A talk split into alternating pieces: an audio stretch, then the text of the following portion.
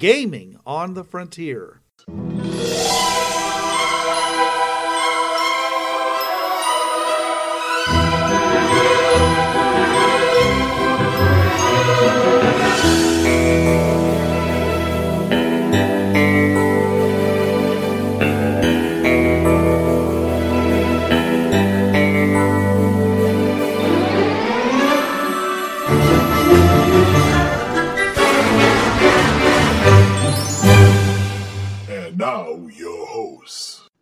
This is Bruce. This is Trav.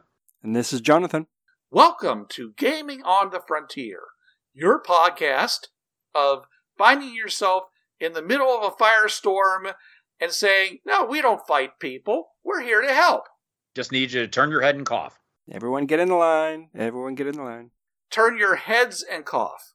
You know, please, please, lo- please lower the uh, the the, the uh, uh, plas rifle. we're we're not we're not here to give you that kind of help.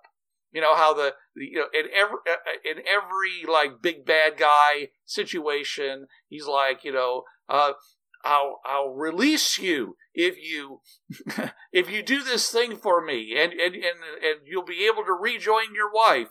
And the guy's like, oh okay, fine, I'll do it, I'll do it. He's, you know, oh well, we killed your wife, so we're releasing you to death so you can join her in the afterworld, right? Oh, it's always so kind.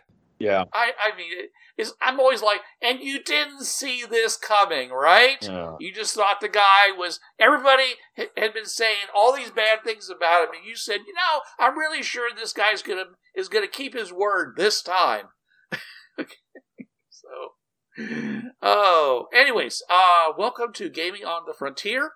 This week we are talking about EMT teams, you know, which may be uh, maybe because uh, basically emergency medical teams, first responders, people that take a specific role in your uh, your adventures. Okay, and and and essentially it is a campaign in and of itself. Okay, um, we're, we're not talking about how you you can build them as NPCs, surely, and that can be a lot of fun to have them interact with you.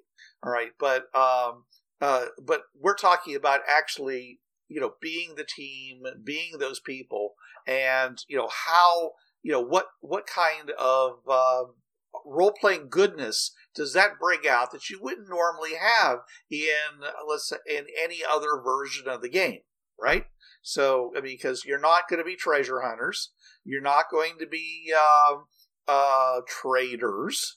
Okay, you're not going to be military you know, take down the big bad, you know, and you know, and, and you're not going to be, uh, I don't know, uh, at this point, um, you know, well, treasure hunters and finding the, the the magical MacGuffin that solves the problem is kind of the same thing, but not necessarily. I mean, some, some one's a little bit more high concept than the other. So, uh, but anyways, that's uh, we're talking about people whose primarily per, primary job is to go into a critical situation and make things better okay for as many people as possible. And that doesn't mean everybody you know while at the same time not make not getting yourselves killed off or so endangered that you can't continue as a character okay because we you know we're not you know doing the uh, the core, where you know they, they kind of sent these people on a one way trip to the center of the planet to uh, to to kind of get the, the core started again, so we'd we'd have a, a an electromagnetic shield to the planet wouldn't get fried by the the sun.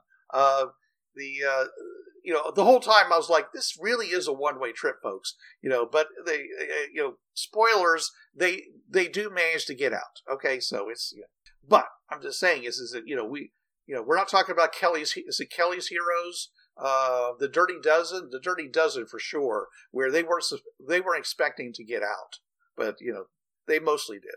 Anyways, uh, so that's got to be part of your um, modus operandi when you do this. So, uh, so basically, uh, Trav, why don't you tell us about the different kinds of critical situations that an EMT might be called into to deal with? Well, I mean, you have obviously endemic illness situations like a sudden plague, an outbreak, as it were, um, a poisoning like.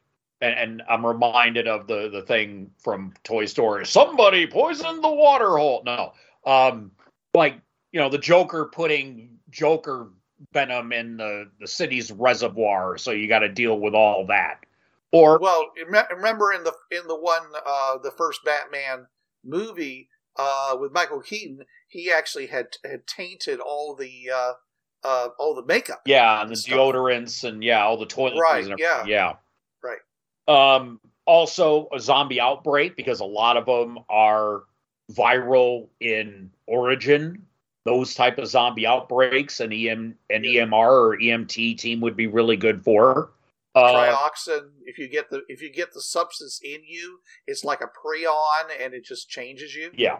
Uh Yeah. also natural disasters, fire, flood, you know, earthquake and you can refer to our episodes from long ago on dealing with disasters in a role playing game to hear more about the various things that we plotted. Yeah, uh anytime Well, where well, there hold on a second. Uh, You know, those episodes in particular talk about how those uh, those particular things interact with the players. Yeah. keeps them from their goals. Okay, so you know, if you're in the middle of a firestorm, okay, uh, uh, uh, like say a, a huge fire eating up, you know, a forest, then it's not going to go away overnight, and you're going to have to. You're still going to be trying to do good in that situation. Well, yeah. it's going to. It, it's it's it's one of those things where you don't just say, "Oh well, you know, it's it, there was fire, it burned out, and now we're going to go and and try to help the survivors." Okay, you may be in the middle of it while it's happening. Well, I'm just saying that you can the, the listeners can refer to those episodes to help Right. deal with this more to coincide with what we're going to talk about tonight. So yeah, Right, and- natural and, and how to simulate them in yeah, the game. Yeah. Uh, natural disasters, man-made disasters, like you know, building collapses, vehicle crashes.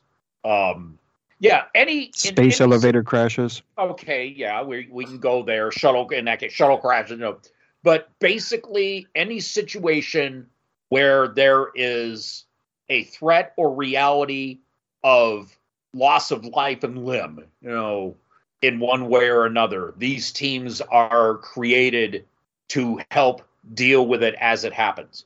Okay, all right.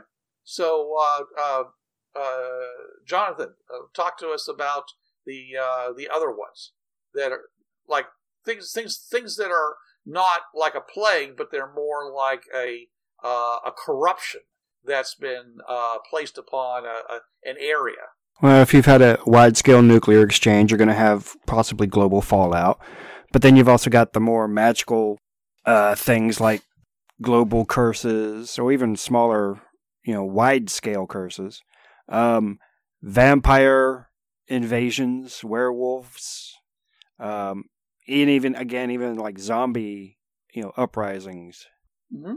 Yeah, be, because they're not always you know biological. Sometimes they're result of something that can't be explained by you know biology.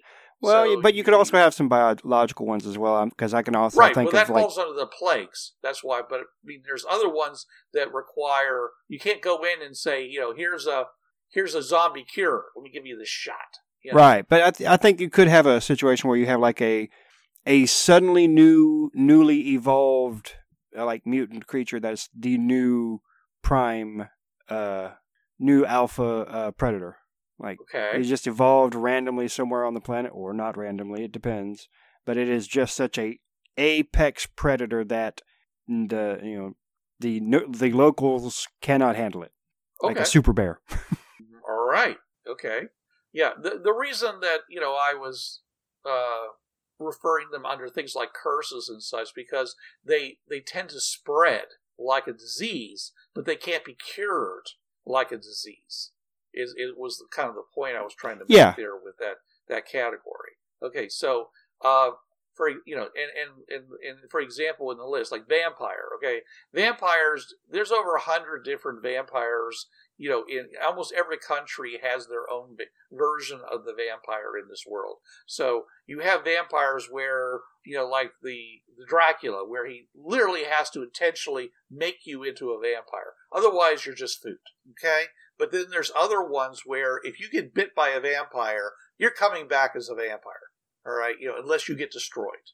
Uh, this was in um, oh, um, oh, Innocent Blood, where her her her back her ongoing thing was always finish the food.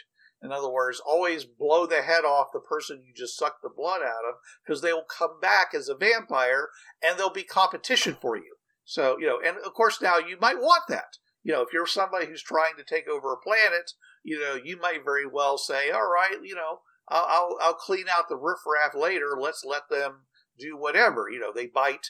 You know, and it, it just it basically spreads. Uh, you know, uh, well, depending upon how they do it. I mean, they literally are just going around biting everybody. Then it's going to be a huge, not a geometric, but a uh, power progression.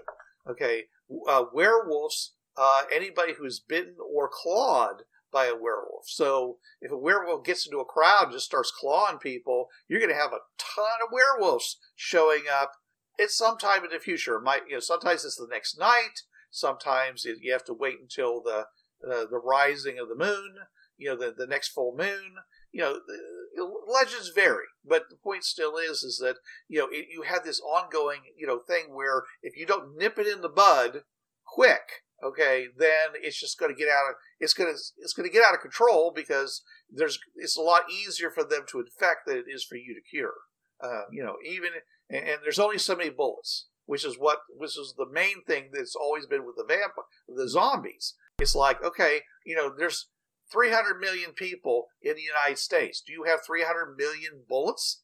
Is it, are you going to be able to hit one per per brain cell?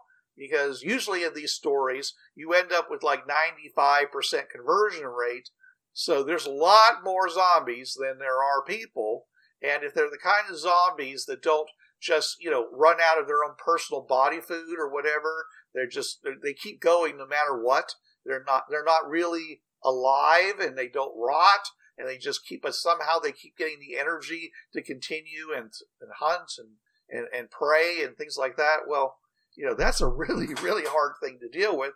And not the issue that we're not the problem. We're not trying to get rid of them. Remember, we're trying to help the people that are being preyed upon. Okay, so I'm just saying. So we have a whole lot of of different types of plagues uh, uh, or disasters or curses that you you might run into. Um, do any of you guys have you thought of any other things that might fall into categories of of, of uh, damaging causing events. How about uh, uh, how about the the Triffids, where everybody got got struck blind?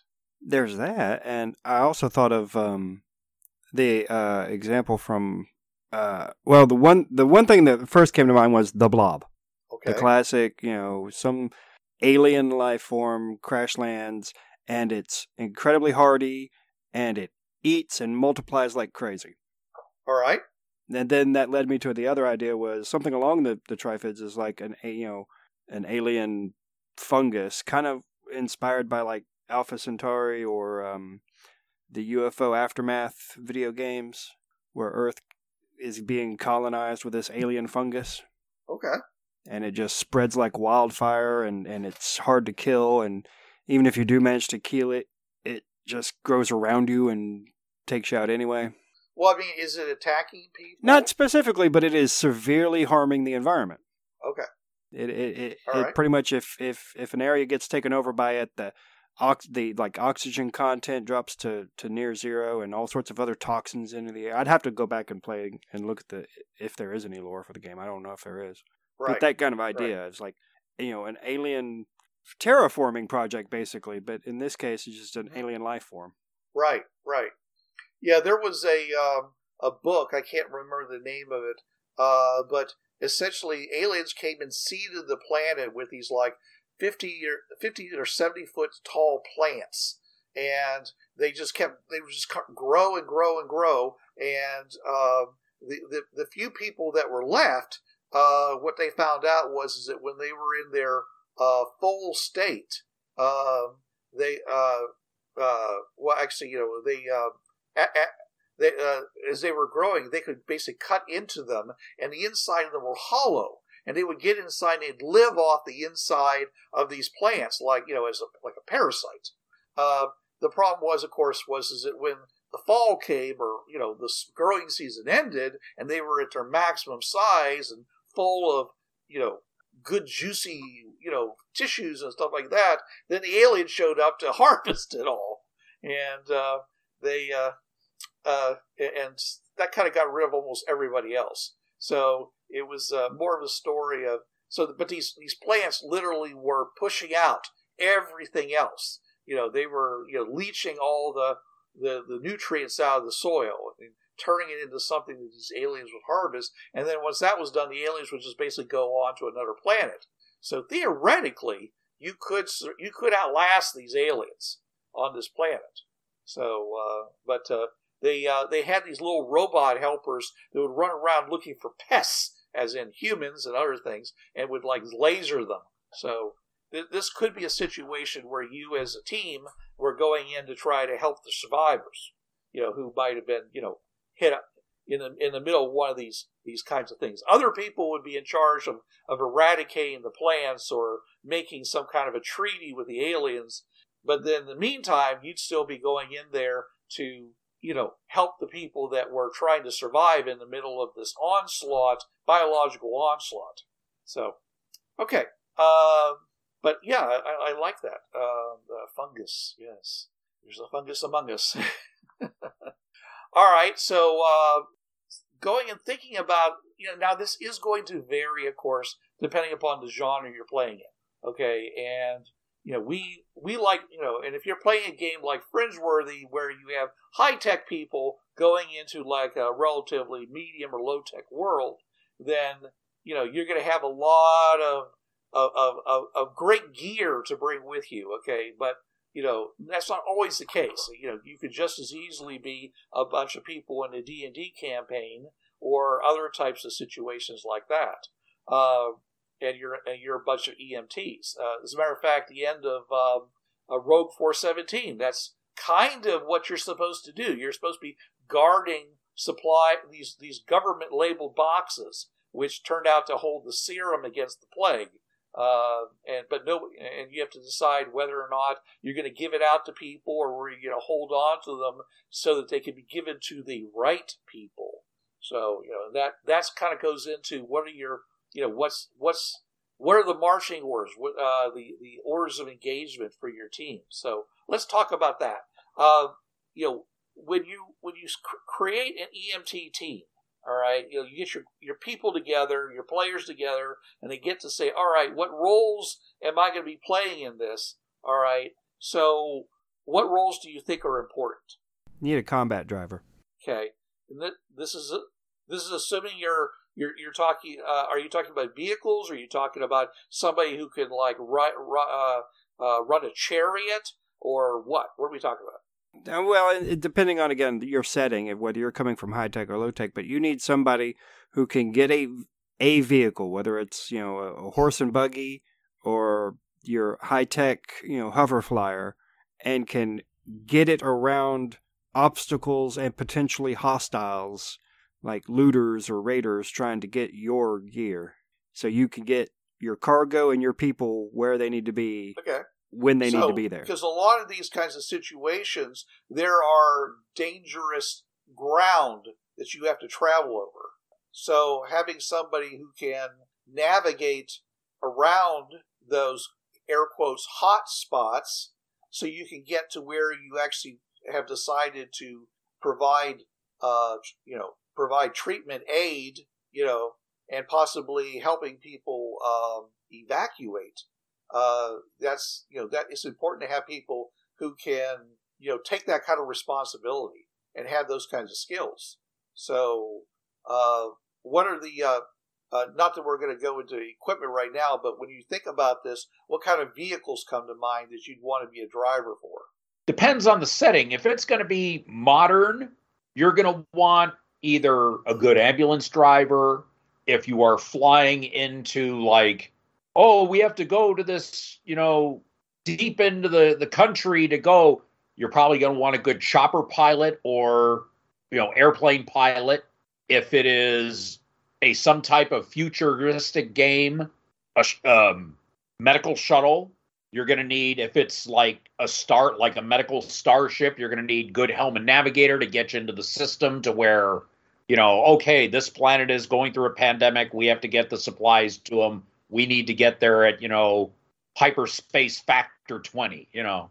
It, it depends. We might have to, yeah. we might have to avoid uh, the um, the native government, which might not be taking kindly to our interference. Yeah, and also you got to you know get through the asteroid field, the radiation field, and the hyperspace anomaly. Yeah, at the same time. Yeah.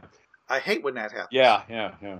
So yeah, the driver just depends on what type of setting, or it could be just somebody, a teamster. You know, somebody who's good with a horse and buggy. We got to get these medical supplies into this town, and it's a day's ride, and you know, get the reins and the bits and the bridles, get the horses. We're going going cross country, you know, just but yeah, usually somebody who their job is transport as quickly and efficiently as possible, whatever Right. the conveyance. Okay. Um, I'm thinking if I think into more of a fantasy situation, you might, you know, um, uh, rugs of flying, because that allows you not only to bring in yourself but also equipment and possibly even evacuate people out of an area. You know, because wings of flying are nice. You know, fly spells are nice, but they, uh, you know, they, they, they usually don't help large groups of people. You know, of course, the ultimate thing would be if you had some kind of a, uh, you know, uh, cloud castle, right? Oh yeah, yeah, yeah. Yeah, because then you've got you know, a whole hospital up there, and you can basically come down and provide the aid and go return to it, which is going to be out uh, in a fantasy setting is usually going to be outside the range of most ground-based, um, uh, you know, interfering factors, and will give you also respite if you're like in the middle of you know if, if the entire countryside is covered with fire or something like that it gives you someplace that isn't covered with fire. So it's it's nice to always have those kinds of things. All right. Um, uh, I you know I think that uh, uh, what would what I think would be a really great thing for a more of a near future or futuristic thing is drones. Uh, because right now they I've seen a number of commercials uh, about how in the future when you call an ambulance, what's going to happen is there's going to be like a an EMT, you know, in a pod kind of helicopter thing, and this is going to come and land on your front doorstep, and he's going to get out and go over and uh, and, and and get you into the pod by whatever means are necessary, and then they're just going to fly you and then he can either stay there if more things are needed, and he'll fly you, you know, back to the hospital, and he can continue to provide aid on the site okay? And and then of course send more of these pods back for him to provide more aid. You know so the actual transportation doesn't require an actual driver as long as a- a human driver. It could be an ai type of driver or just fly by wire tracking in on a signal being broadcast by our emt okay so drivers going to be really important if you can't get in there if you can't get out uh, not going to last very long as a team, right? Right. Okay. Right. You don't want to be that guy, you know, in, in the movie Lost in Space where he's dri- he's he's driving you know, the ship through the center of the planet. Though, of course, if you have to drive through the center of the planet, you want that pilot. uh, Don, uh, uh, Don West was a, a, a very impressive uh, pilot in that movie. But uh, all right, uh, what other roles, uh, uh, Jonathan? You're going to need a, a a site director, someone on at the site who can organize all your efforts. Who says, "You go here, you go here, you go get me this, you help these people, you you know somebody." You're going to need somebody in charge, Right, somebody who can see the the picture and and work out what needs to be done and when and by who. right. because depending upon the situation, the needs of uh, uh, of the response team are going to vary. So you know if you're if you're on a uh, someplace where the air is bad, then you're going to need to make sure that uh, you know you have the right kind of uh, uh, you know you set up the right you know the, the right kind of enclosures, you know airtight preferably, possibly fireproof. You know you might need to put up uh, you, uh, you might have have to set up some kind of a uh, fencing around the site to so you have an area where you can provide aid without being constantly uh, interrupted by uh, you know hordes of mutant um, uh raccoons, you know, or triffids. Because if you recall, again, the, the triffids they just they, they hear noise and they just keep coming and coming and coming, and you could theoretically empty an entire country, you know, or zombies, same thing. Triffids, zombies, they're essentially the same thing. They moved about the, the same way. They had the same kind of gait.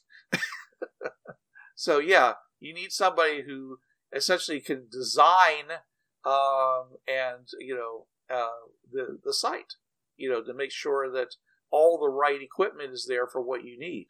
And they're, they're going to be really important ahead of time. They're going to be the ones that essentially, uh, you know, before you leave, say, okay, we're, you know, we're going to need, you know, pods five, six, seven, and F, you know, like in the Thunderbirds, you know, where they always seem to have exactly the right gear in that one pod that they just slide into Thunderbird 2 and they take off. Ah, uh, yeah, yeah, yeah. Yeah. Uh, I was always amazed at how, how well how well designed those pods were. Well, also you're you're talking about planning. Okay, I see A, B, C, D, and E. These factors. Okay, we need these things sent there. Also, they need to be able to think on the fly because a lot of these disasters, things can change in an instant, like a massive mm-hmm. firestorm. Fire is a fickle mistress. All of a sudden, this fire, oh, you know, a wind came out of nowhere and now the fire is heading this way. We need now this, this, and this. And they need to be able to assess changes at a moment's notice. Right. It's a leadership position. Yeah. Oh, yeah. Yeah. Yeah. You have you have to be willing to say, "Hey, it's time for us to leave," or B, no, we're we're not going to do, go over there and help those people. We're going to help these people over here because the the, the, the EMTs themselves are, are, are going to be too close. You know, they're going to be like, you know, well, you know, why, why are these people better? You know, you know, you know, why should we help these people and not help those people? They don't have the over, you know, the, the, the, the high, high level knowledge that says we can do more good by doing it this way than just by helping anybody we come across. Prioritize. And that's, that could, that's a really thankless job, you know? Oh, yeah. The, uh, no one likes the disaster relief after about the first day. First day they see him, oh, great, you're here, we love you. After that, it's all, well, why aren't you doing more? Yeah. Yeah. Yeah. How come you? How come you? You saved my wife, but but let my daughter die? Yeah, yeah. It's like, and they're like, well, you know, I mean, it could be a thousand reasons, but none of them are going to matter to the uh, person who's uh, now suffering grief. So yeah. So that site director is, uh, and you know, and we're and, and we're not talking about things like uh, you know guards and things like that. That's that's kind of uh, you know, uh, outside the role of this because uh, I, I figure if they're there, if you need them, then they're just there. Okay, I, I don't think that the uh, uh that as playing an adventure, I don't think that should be you know deeply involved. You know, it should be kind of like, and we're sending Delta Squad along with you. You know, to in case anybody tries to steal your uh, your your supplies because of course you know that one of the biggest problems we have in all the aid that we do for other countries is the local warlords, strongmen, whatever you want to call them, try to steal the supplies that we're bringing in to help people so that they can resell them on the black market yeah. and make money. Yeah. Yeah. It's an ongoing thing, you know, so you know there there is going to be some need for security, uh, assuming you can't just target into the uh, the, the, exactly what you need. This is where Star Trek has it so much better than everything else. That transporter, it's like, uh, my equipment is right here. And unless they literally go to the site where the, the all the ba- you know they just swarm you where you're trying to help them, the, the people that are you know then it's uh, it, it's really you know it's really hard to go and interrupt that supply chain, right? So okay, uh, I listed a warehouse manager and procurement because you know it's really really easy to go and throw everything plus the kitchen sink at a problem and basically waste resources uh, or use more resources than can do any good. Uh, and somebody who's the warehouse manager, they're not really, in, they're, they're not deciding what you know, uh, how, you know, what treatments are going to be used and things like that. That's really up to the EMTs. It's really more along the lines of, well, we only have, you know, 2,000 doses of this. Okay. So if you go into an area that has 5,000 people with this problem and you only cure 2,000 of them, um, what's going to happen then? You know, so, and that's where the second part of procurement comes in because they're also going to be in charge of uh, replacing, you know, expended supplies, whether it's, you know, uh, uh, calling for a resupply from a ship uh, you know, setting up some kind of supply run from places outside the area of, of, of danger, uh, uh, you know, or even some kind of uh, nano uh, bot manufacturing plant kind of thing. Because I mean, that supposedly there are ma- uh, nanobot makers that can make anything that you want.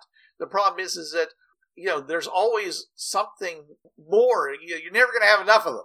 Okay, you know, there's never going to be enough makers. You know, to, to if nothing else, you, need time. Can these makers make anything instantly, or do they need like you know a day or a week to make something big, like a new, you know, purification filter for the the local irrigation stream? So yeah, even time is a resource that this person's going to have to manage. Right, right. So but I'm just saying is they're they're going to be the ones that are you know in charge of, of making sure that the um, supply lines you know are are are being effective. Oh yeah, you know, and, and, gonna... it, and, it is important as somebody. Hi, waving my hand here, even though this is an audio medium.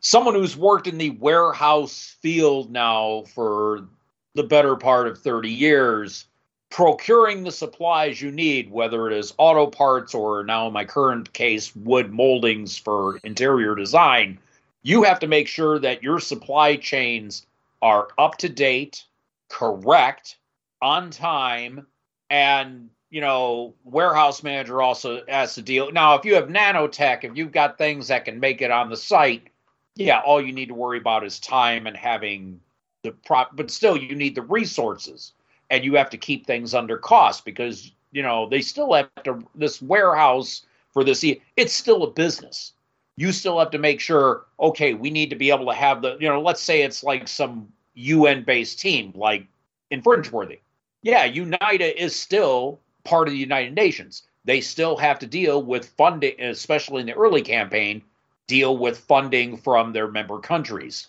Yeah.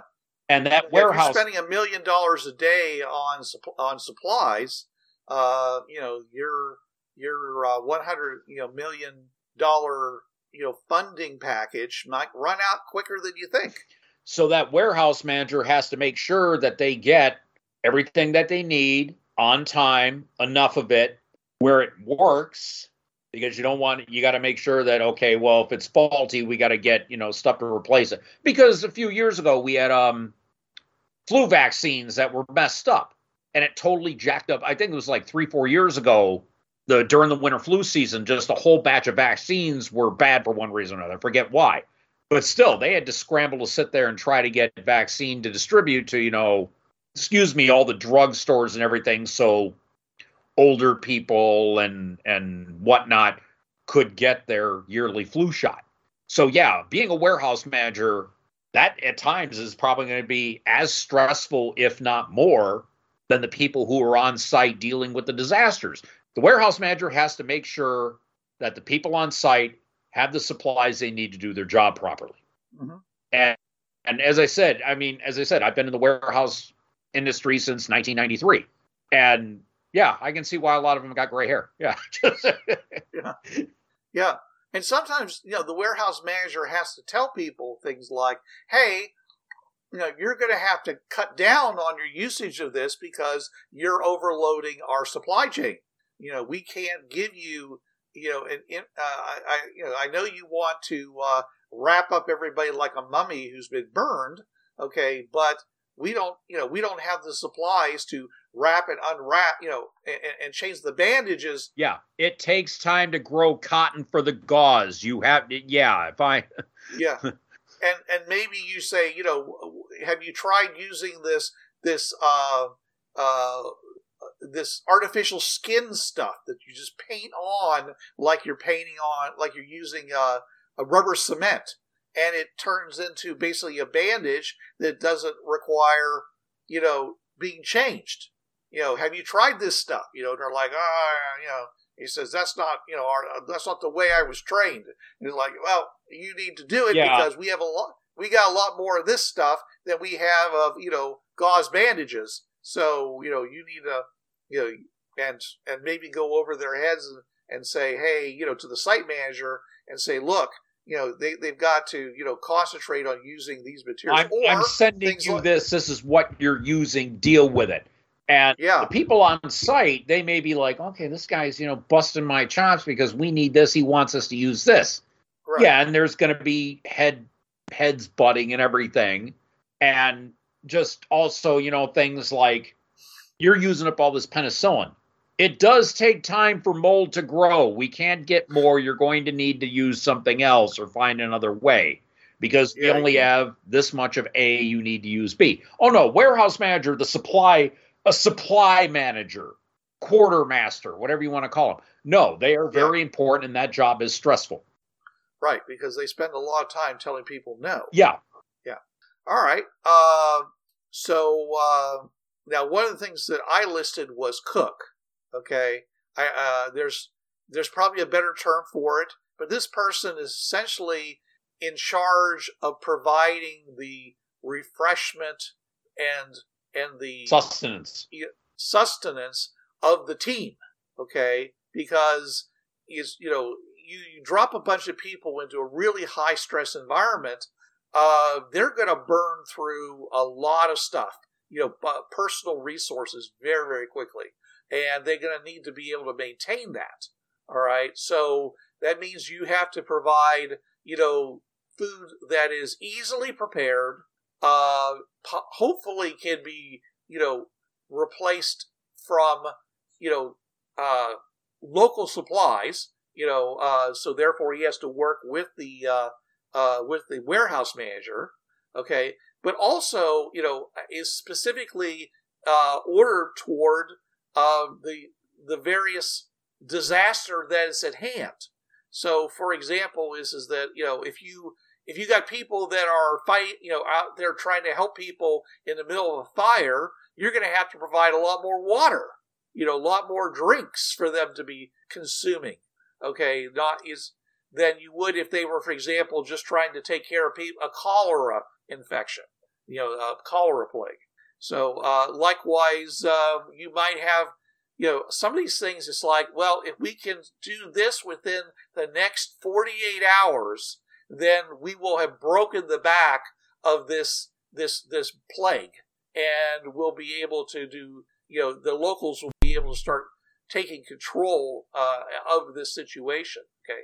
That might mean that you need to start giving these people stimulants uh, you know they might need some uh, a lot of coffee or you know various chemi- other chemical substances that are uh, understood and and and meterable so that they can keep going. You know, uh, some books had like s- stims they called them. Yeah. You know, and you could jab yourself with them and keep going, and it, re- it replaced sleep for a while. Okay, is basically what it said. You know, and or you have somebody who's had some minor injuries and so they suffer some blood loss.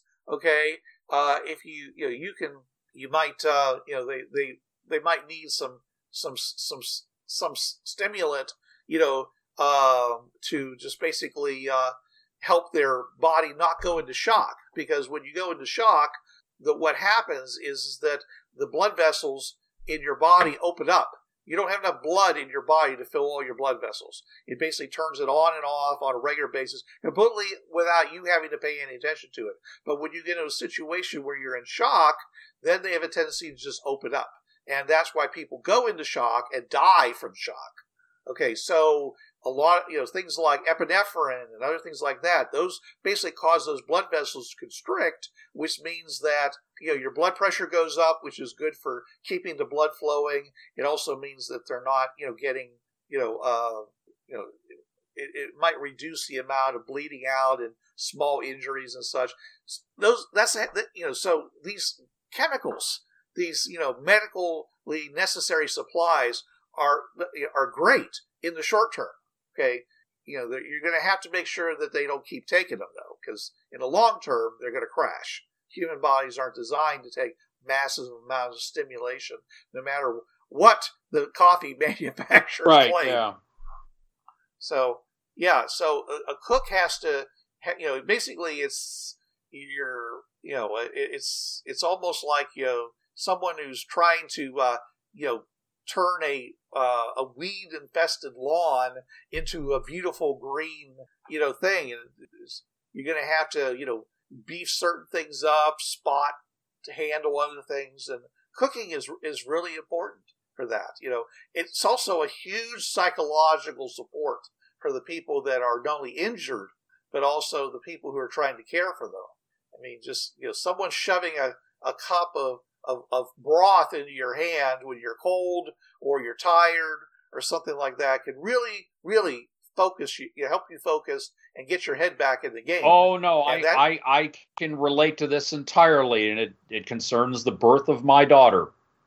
When Shelley was born, those of you who know about childbirth know that not just the baby comes out. We will not get technical. It's that if you know, you know all three of us here are dads. We know. And so I I can honestly say it is the first time I almost fainted. I had two nurses catch me, back me up, sit me in a chair, put a cup of berry juice in my hand, drank it down, snapped me back. I was able to get back and okay, be there with Shelly's mother and all that.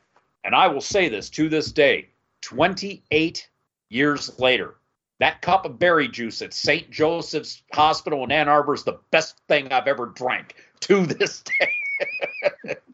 so yes, little things there like that. You count. needed right? Every every little thing counts like that when you're in in well for me stressful as I said. I'm it's the only time I almost fainted.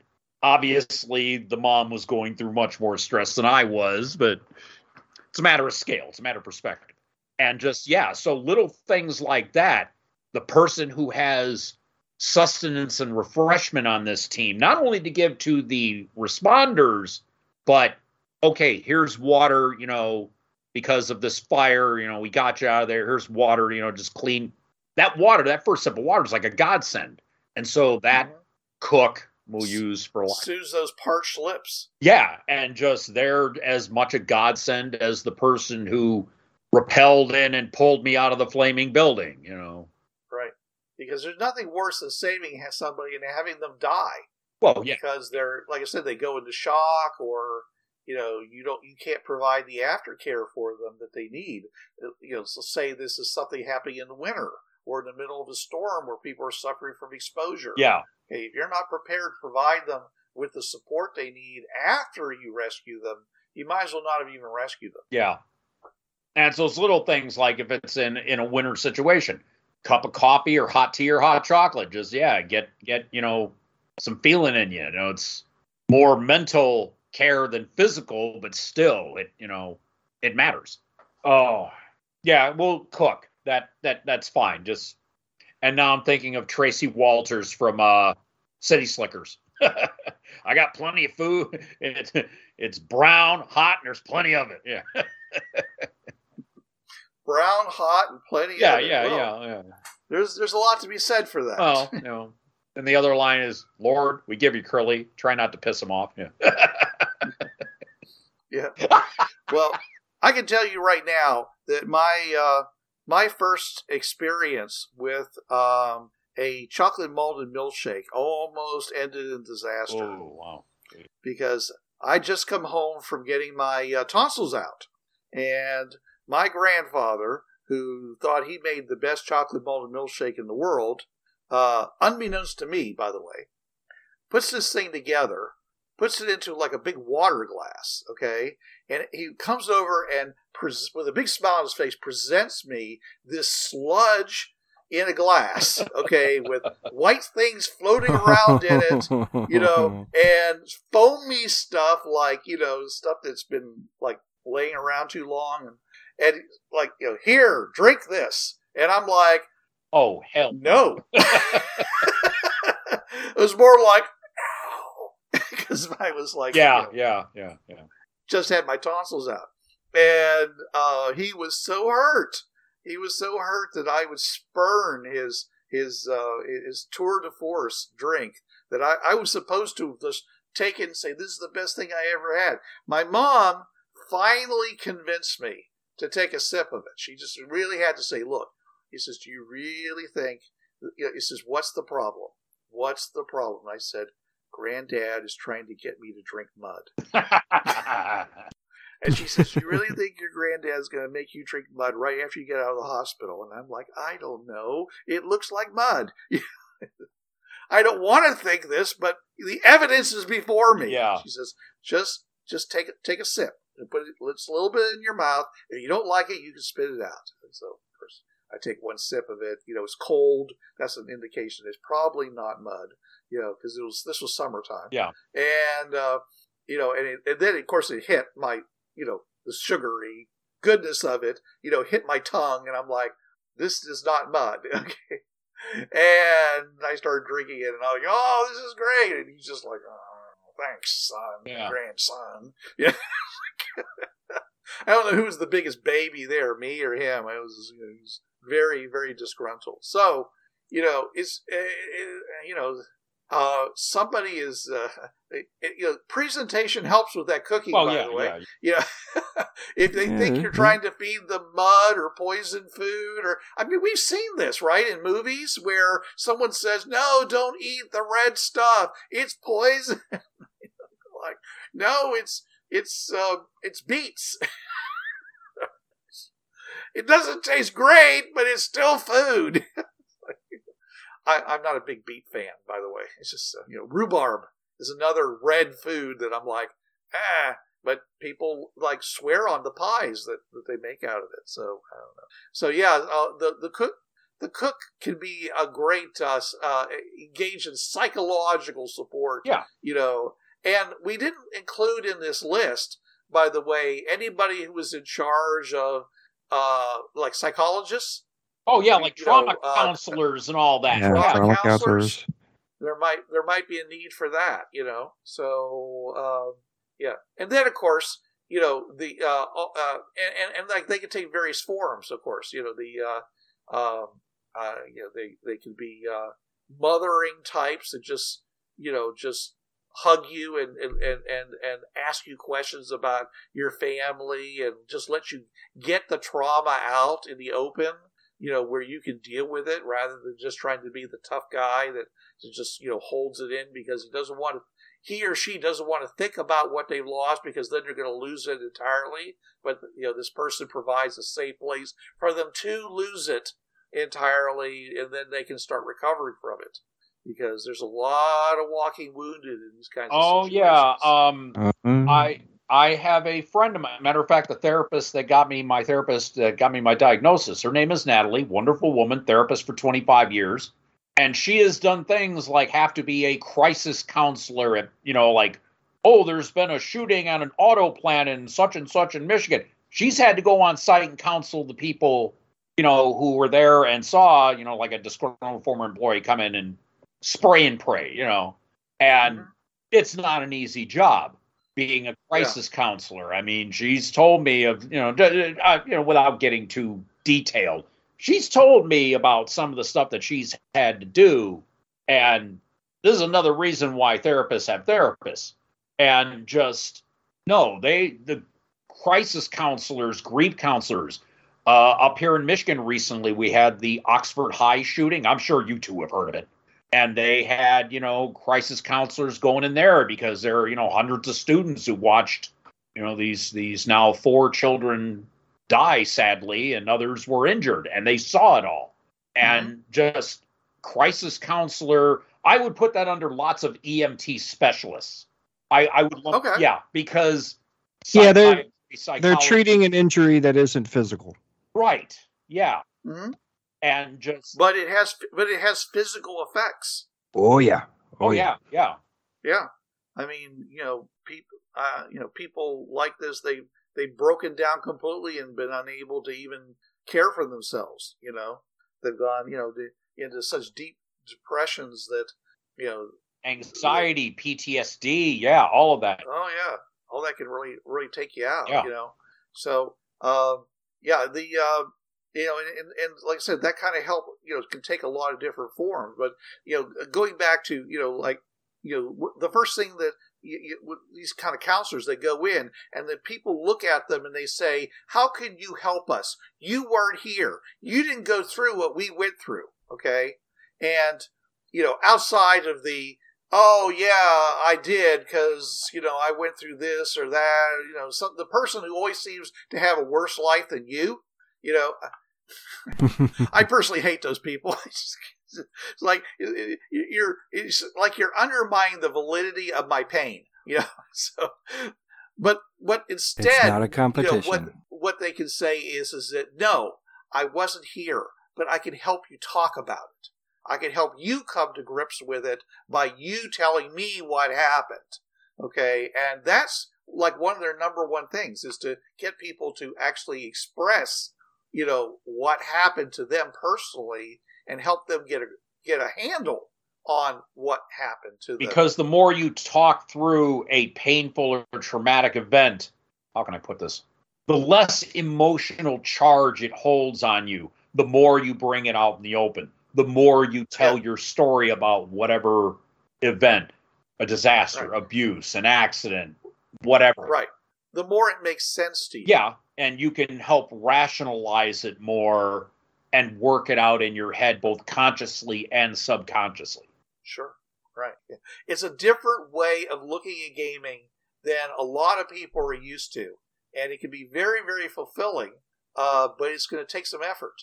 So make your, you know, uh, create your characters well, make them flexible, you know, find a role that you want to play in this EMT team and, you know, let, let the awesomeness happen.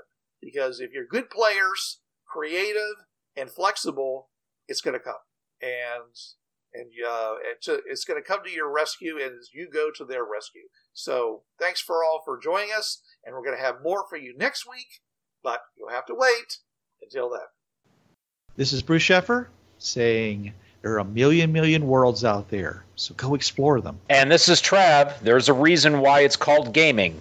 It's for having fun. Gaming on the Frontier podcast is wholly owned by its hosts. It is released under the Creative Commons 3.0 license. No commercial reproduction and any use of any element of the podcast must be attributed to the Gaming on the Frontier podcast.